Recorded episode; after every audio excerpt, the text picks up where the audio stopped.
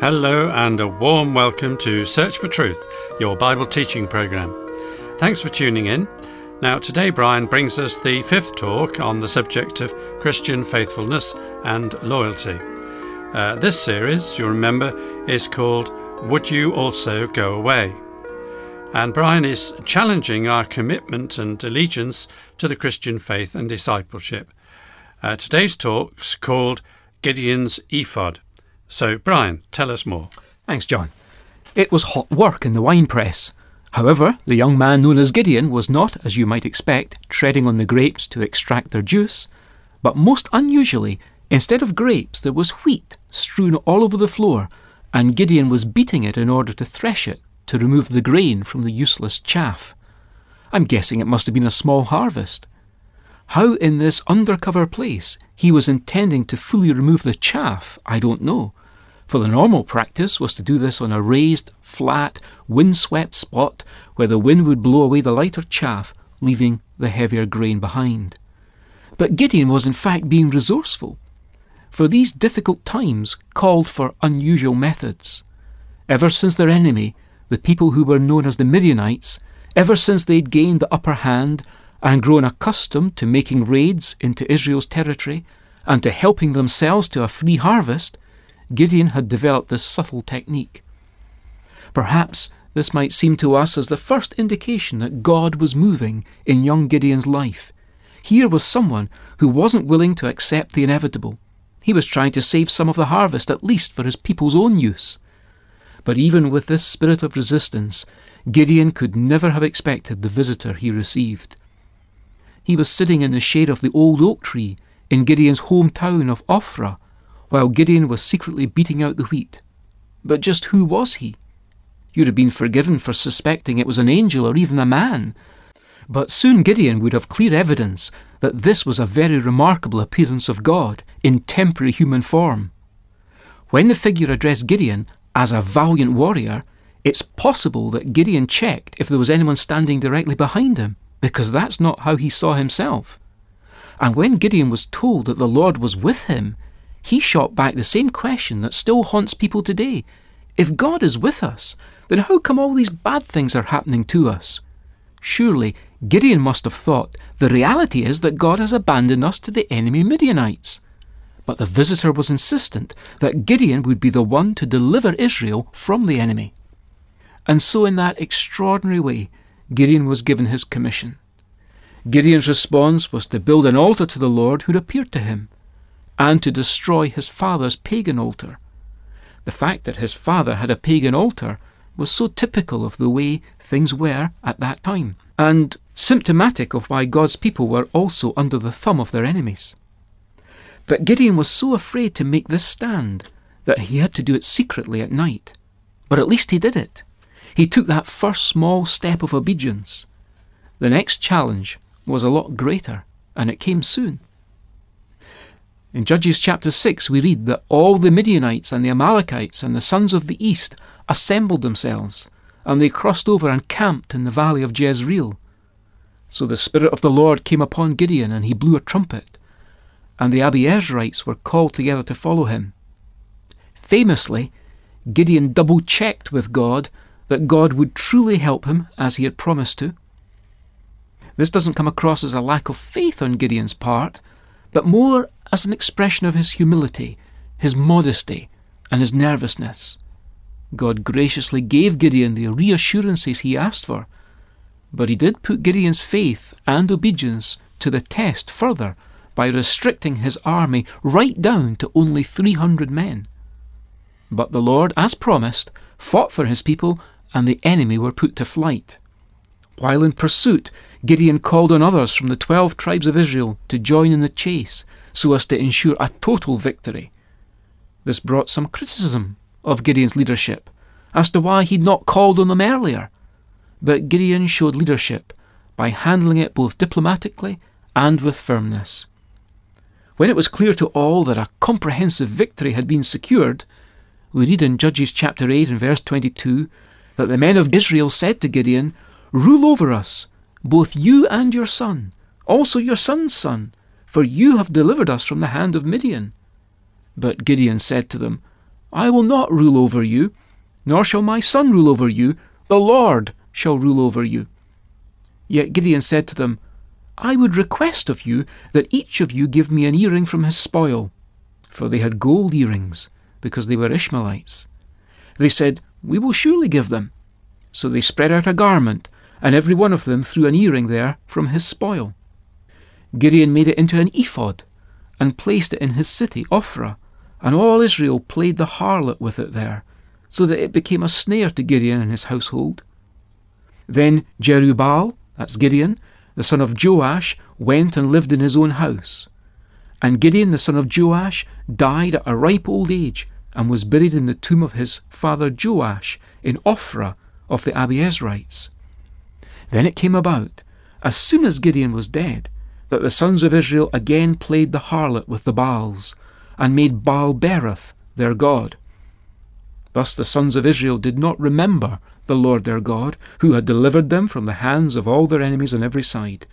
Nor did they show kindness to the household of Jerubbaal, that's Gideon, in accord with all the good that he had done to Israel. The ephod that was mentioned in that passage was that peculiar and particular part of the high priest's dress which was worn when the priest inquired of God.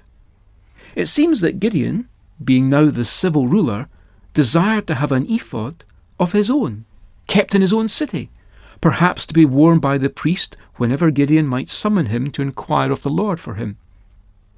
Gideon's strained relations with the tribe of Ephraim probably made him unwilling to travel to Shiloh to consult the high priest who was stationed there. Now, this is the ending to the story that I want to concentrate on. By now, we're not surprised by Gideon's humility. He was never someone who was seeking great things for himself. So he declined the offer of becoming, in effect, Israel's king and the start of a ruling dynasty.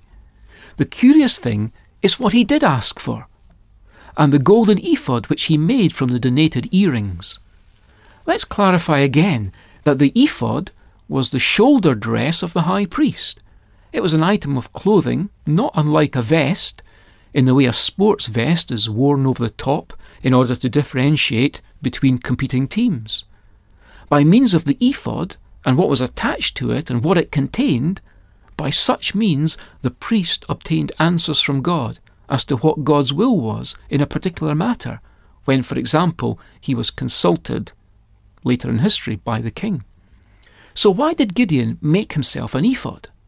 Previously, he's built an altar, and at God's instruction, He's even conducted a sacrifice upon it. Was Gideon now trying to take over more of the duties of the priest, this time without God's consent? And if so, was this a reflection on the disrepute into which the official high priesthood in Israel at that time had fallen? Although Gideon had declined official status as a king like leader, might he have been nevertheless equipping himself with this object as an oracle so as to be able to deal with hard cases in a continuing default role as the people's civil ruler. And again, if so, with some biblical justification, we may ask if there was any sense in which he wished in this way to be less dependent on having to consult the ephod wearing priest, especially since that priest was located within the territory of Ephraim, from which quarter heavy criticism had come to Gideon during the battle. However, whether intentionally or not, Gideon was, sadly, laying the foundation for a return to the confused mixture of belief in the true God mixed with the practice of paganism. And this is in fact what happened after his death, when the ephod he made came to be treated as an idol. Thinking of ourselves now, do we long, or find it more convenient, to personally take on a role which God's Word doesn't intend for or even permit us to fulfill? Do we sacrifice, in some respects, our understanding of what God's Word asks us to do simply because to go where it's been carried out fully would involve us meeting with people we'd frankly rather not meet? How often do you hear of breakaway groups forming because of unresolved church tensions? In how many ways, I wonder, are we guilty today as it would seem Gideon was in his day, of making pragmatic or so called politically correct decisions, which clearly compromise the original purity of God's Word? Are there not times, for example in the areas of gender and marriage, when the Word of God is set aside altogether in favour of the popular vote? Let's be careful we don't muddy the water for others, as Gideon did. His actions, which were at best unwise, paved the way for the people to sin.